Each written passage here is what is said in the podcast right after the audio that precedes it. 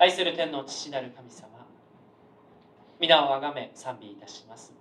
今日のこれからのこの御言葉をあなたの御言葉を聞いていくこのひとときを私たち本当に十分に恵みをいただきそしてあなたからの助けをいただき新しい1週間を歩ませてください。イエス様の皆によってお祈りいたします。アーメン。えー、本日はですね、主法の裏の方には説教要約が書いてあるんです、教師が書いてありますけれども、しかし、えーと、あまりそちらの方には沿わない形になってしまうかもしれません。えーまえー、なるべく少し短めに、えー、洗礼者ヨハネのことに絞り、そしてお話をさせていただきたいと、御言葉を聞いていきたいと思うのです。認めようとすればわかると題しましたけれども、それはつまり一言で言うならば、信仰を働かせるならばわかるということだと言えます。本日の箇所の初めでは洗礼者ヨハネが質問をするというところがあるわけです。洗礼者ヨハネはイエス様が来られるにあたってその道を備える役割をした人物でした。そのことが本日の箇所にも書かれていますしまた旧約聖書のマラキ書というところにもこのように書かれています。見よ私は死者を送る。彼は我が前に道を備える。あなたたちが待望している主は突如その聖女に来られる。あなたたちが喜びとしている契約の使者。見よ彼が来ると万軍の主は言われる。また他の箇所では見よ私は大いなる恐るべき主の日が来る前に預言者エリアをあなたたちに使わす。そのようにあります。預言者エリアと言われているのはエリアと同じ旧約聖書に出てくるエリアと同じ霊を持つ精霊に満たされたものであるということです。そのものがイエス様が来られる救い主が来られる前に来るとそのように語られているわけです。イエス様たったお一人の神様そして完全な救いをお与えになる救い主。誠の王であるイエス様のその道を備えるためにヨハネが来たということです。これはすごい重い重大な役割をしていると言えます。彼はイエス様の来られる前にどのような道の備えをしたか。それは、えー、福音書の初めにもありますけれども悔い改めを呼びかけたとあるのです。誰でも何の用意もなく神様のもとへ行けるというのではなくて、えー、己に罪があることを自ら自覚しそしてそれを嘆き許しをいただけるようにと願う者に神の国が与えられる。そのものに救いが与えられるのだということを述べ伝えたわけです。傲慢な思いのままではなくて己の弱さを知りそして心を砕かれた者こそが誠に神を求め神の救いを受け取っていくことができるのだとそのようにこの聖霊者のヨハネは呼びかけたわけです。ヨハネのもとにイエス様も来てそして洗礼を受けたと書いてあります。イエス様は罪があったわけではありません。ですけれども全ての人間が通るべき道神様の前にするべきことを正しく行ったわけです。そしてヨハネは自分に従っていた弟子をイエス様のもとに送ってこの方こそ誠に従うべきものである方であるということを示しそしてイエス様に従わせていったわけです。ヨハネ自身が地位を求めて得たわけではなく誠の王であるイエス様誠に従うべきお方がこの方であるということを指し示されたわけです、えー、本日の箇所のところではの後半ではイエス様がその洗礼者ヨハネのことを褒めて高く評価をしています。11章の9節以下にはこのように書いてあります。では何を見見に行ったのか。預言者かそうだ言っておく。預言者以上のものである。見よ私はあなたより先に死者を使わしあなたの前に道を準備させようと書いてあるのはこの人のことだ。はっきり言っておく。およそ女から生まれた者のうち洗礼者ヨハネより偉大なものは現れなかった。そのように言われるほどにヨハネは素晴らしい存在であったとイエス様も認めているわけです。そんなイエス様、えー、そんなヨハネですけれどもヨハネはあですね。この時この11章の初めの箇所ではイエス様に疑問を抱いていたと言えます。それはですねなぜかというとヨハネはこの時には牢に入れられていたからです、えー、イエス様が生まれた後に新しく王になったヘロデ王、えー、イエス様が生まれた時とはまた別の王ですけれどもその王がですね、えー、不倫の関係を持っていたと。そのように書いてあります。しかしその不倫の関係が悪いということを誰も言うことはできませんでした。王というのは本当にこの時は自分たちの命を脅かすかもしれないという恐ろしい存在だったからです。ですけれどもそのヘロデ王のしていることに対して洗礼者ヨハネはそれはいけないということをはっきりと神の前に人の前にそれはいけない行為であるということを言ったわけです。それゆえにこのヘロデの逆鱗に触れて牢屋に入れられていた。そういう状態でした。洗礼者ヨハネはですね荒野で活動していました。荒野というのはもう砂漠です。何もないところですけれども何も建物とかもない。まっさらな場所です。そしてヨルダン川でその洗礼を授けていたとありますから本当にですねこう神様が作られたその自然の中でヨハネは活動をずっと続けていたわけですけどもしかしですねこの牢屋に閉じ込められたその神様が作ってくださった自然を見ることができないそのような牢屋に閉じ込められた時に本当にヨハネは苦しみを覚えたのだと思わされます。それは私たちが想像する以上に苦しいことであったと思わされます。そのような状態になって自分自身の働きについてまた今までイエス様に対して思っていたその思いが揺らいでしまったのかもしれません。11章の2節と3節を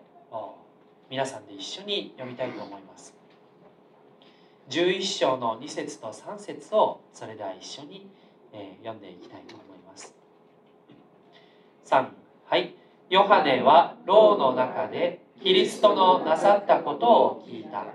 そこで自分の弟子たちを送って尋ねさせた。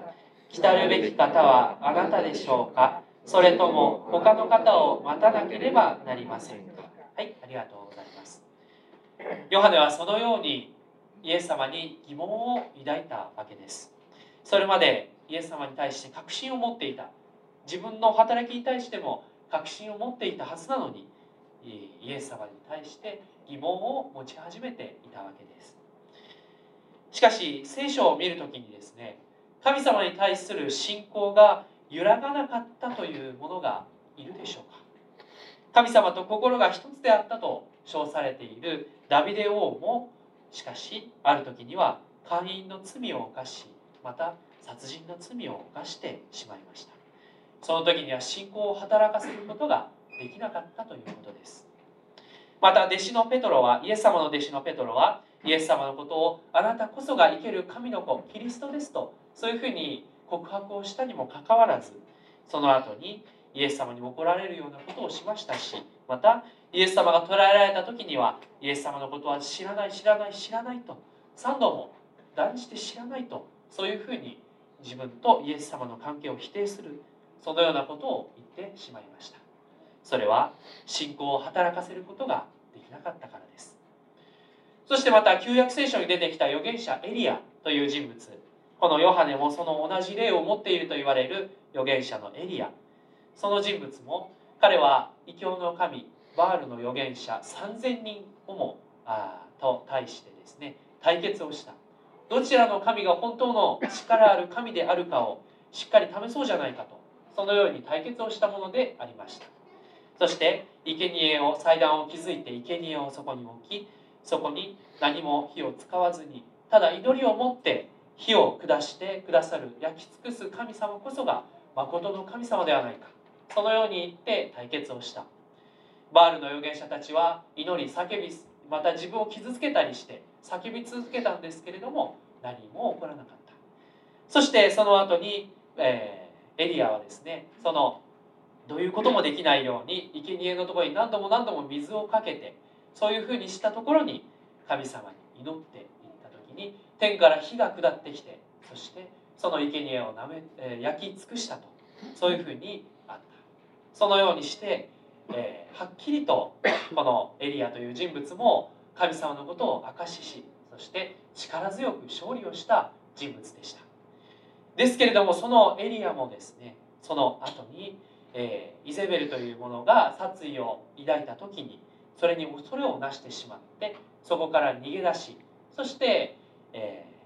ー、神様に対して「もう神様十分です。私の命をもう取り去ってください」そのように言ってしまったものです。エリアもその時には信仰を働かせることができなかった。私たちはあそしてですね精霊に満たされて生まれてきたこの洗礼者のヨハネも信仰を働かせることができなかった時があるということ信仰を働かせることができない時それは精霊なる神様の働きを十分に受け取っていない受け取れていない時であるということが言えます。人間の体は酸素の濃度がわずかでも低いところに行くとたちまちめまいを起こしたりまた気分が悪くなったりあるいはひどい時には気を失ったりする。そのようなことがあるようです。そのように人間には人体には十分な酸素が必要なように私たちの信仰にも精霊が豊かに注がれることが必要です。精霊が注がれていない状態つまり神様からの知恵と力をいただかず勇気や愛を受け取っていかないならば私たちは立ちどころに弱ってしまいそして確信をしていたところから揺らいでしまうものでもあります。ヨハネはイエス様に対してあなたが救い主ですか？それとも本当は実は他の人がいるんでしょうか？そのように言った時にイエス様はこのように答えています。11節、えー、11章の4節から6節を見てみましょう。11章の4節から6節を一緒にお読みください。3はい。イエスはお答えになった。行って見聞きしていることをヨハネに伝えなさい。目の見えない人は見え足の不自由な人は歩き重い皮膚病を患っている人は清くなり耳の聞こえない人は聞こえ死者は生き返り貧しい人は福音を告げ知らされている。私につまずかない人は幸いである。はいそこまでです。私につまずかない人は幸いであると言われる。そしてその前には私が行ってきたことを改めて確認しなさい。聖書にこのようなことを行う者が訪れると確かに書いてあるではないかと。そのようにヨハネに励ましを言葉を送るわけです。ちなみにこの箇所はそのように癒しが行われる救いが起こっていくそのことはイザヤ書の35章5節6節に書いてあることです。あなたは最初に確信した信じたところに立ち返りなさい。精霊の助けを受けて立ち返りなさいと言っておられます。最後に私につまずかない人は幸いであるそのように言っておられるわけです。先ほど私たちの信仰が揺らぎやすいということを言いましたけれどもイエス様はそのように私たちは揺らぎやすくて大変だろうけどまあそれはそれでしょうがないから頑張ってねということを言っておられるのではありません。私につまずかないものは幸いであるとそのように言っているわけです。つまり私イエス様の事柄神様の事柄に神様に対してのことに信仰を働かせることができるならばそれは誠に幸いなことであると言っておられる。主を信じる神様を信じるとはどういうことでしょうか？神様を信じる。それはまずイエス様の十字架によって私たち今のこの私の罪が許されている。ことごとく許されているということ。をそれを信じるということ。イエス様の十字架の力は私の全てに及んでいて私の罪に負けてしまうような私の弱さを助けそして罪の力に打ち勝ったのだと信じるということです。そしてもう一つを挙げるならば信仰を持ったその先。主が命を与えるお方だと信じるということです。神様が死の先までも支配されているお方だと信じるということです。死の先までご支配してくださる主を信じるということは私たちの現状今の置かれているところがいかにどのようなものであってもどのように苦しく辛いものであるとしても悲しみに満ち溢れるところであったとしてもしかし絶望ではない。希望が全て失われるのではないということです。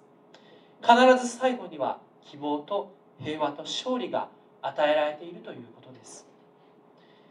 私たちはこのヨハネを見るときに私たちの信仰もつまずくということがあることも覚えさせられます。つまずく私につまずかないものは幸いであるとイエス様は言われていますがこのつまずくとは一つの意味としては罠にかけられるという意味もあります。罠にかけられる。それは誰の罠か。それはサタンの罠に悪魔の罠に他なりません。悪魔は私たちを神様から引き離そうとします。そのように必死に私たちに働きかけてくるのです。それゆえに私たちの心に時にささやきかけてくることがあります。神様はお前のことなんて相手にしていないんだとか。そのように祈っても無駄だとか。そのように私たちに思わせてくるささやきかけてくることがあります。祈りが聞かれていないなどと言ってくることがあるのですが。ですけれども私たちはこれを明らかなサタンからの罠でありそのことを覚えていきたいと思うのです。私たちが心を注ぎ出して祈った祈りというものは一つとして無駄なものはありません。全く無駄ではありません。信仰の道は時には戦いの道でもあります。サタンとの戦いでもあるしまた神様に祈り求めていくことを諦めてしまうその自分自身の弱さとの戦いでもあります。そしてしばしば私たちは自分で戦おうとする時には負け戦になってしまうことがあります。けれどもイエス様はつまずいたこの洗礼者のヨハネに対して助けの言葉を送ります。またつまずいた弟子のペトロをまた豊かに用いられました。疑いに疑ったトマスをまた用いられました。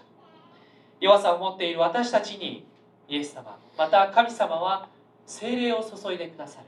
そして精霊を豊かに注いだ注がれた時に私たちが主を信じきる。どこまでも主を信じる。その決断をさせてくださるのです。私につまずかない人は幸いである。イエス様はそのように言っておられます。どのような時にも主を信じるという信仰は少しずつですけれども確かに私たちの中で積み重なっていきます。信じてまた信じられなくてを繰り返して一進一退ずっと同じところにとどまっているように思えてしまうかもしれませんけれどしかしそうではありません。そうではなく私たちは神様のことを信じるそれを選ばせていただいた時に少しずつではありますけれども私たちの中の信仰が固い地盤になっていく。固く固く積み上げられていくのです。そしてそのような中で私たちには揺るがない信仰が少しずつ確かに与えられていきます。私たちは幸子姉妹のことを思う時に本当に祈りを持ってずっとずっと祈っていった。そのことでしかし幸子姉妹が神様の身元に召されたということを覚えるとなかなか辛いことを思います。そしてまた神様なぜでしょう？というふうに思わされることがあります。ですけれども私たちはですねその中で神様が与えてくださる精霊があるのです。神様がその中で与えてくださる慰めがありまたこのことを通してしかし私たちには目に見えない天の御国が用意されているということ。そこに幸子姉妹が確かにおられる。神様と共におられるということを確信していく。その心がその信仰が私たちに精霊とともに与えられていくのです。私たちはこの洗礼者ヨハネと同じように信仰がくじけてしまうつまずいてしまうこともありますけれどもしかし神様はいつでも私たちに精霊を注ごう注ごうとしておられる。私たちがはっきりとイエス様のことを信じ神様のことを信じていけるように導いてくださっていることを覚えていきたいと思うのです。お祈りいたします。愛する天の父なる神様御言葉を感謝いたします。洗礼者ヨハネは精霊に満たされて生まれてきてそして精霊に満たされて活動をしてきました。神様のために活動しイエス様のその前に道を備える者として活動をしてきましたけれども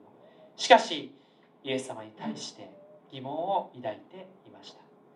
イエス様に対して神様に対しての信仰が弱ってしまうそのようなことがあったわけです。神様私たちも神様のことを信じよう信じようと思いつつもそうできていないこともあります。ですけれども神様あなたが揺るぎないお方揺るぎなく私たち一人一人に救いを与えてくださるお方。そしてまた私たちに精霊を与えてくださり注いでくださりそして私たちがあなたを信じていきますとそのように信仰を告白していくその助けを与えてくださる。いつでも助けてくださるそのお方であることをありがとうございます。神様どうか私たちが弱る時弱り果ててしまう時信仰がくじけてしまうような時にいつでも私たちに助けを与えてください。あなたの精霊を私たち一人一人に豊かに注いでください。それによって私たちを助けてくださり慰めてくださり力を与えてください。新しい一歩一歩を踏み出していく力を与えてください。感謝してイエス様の皆によってお祈りいたします。アーメン。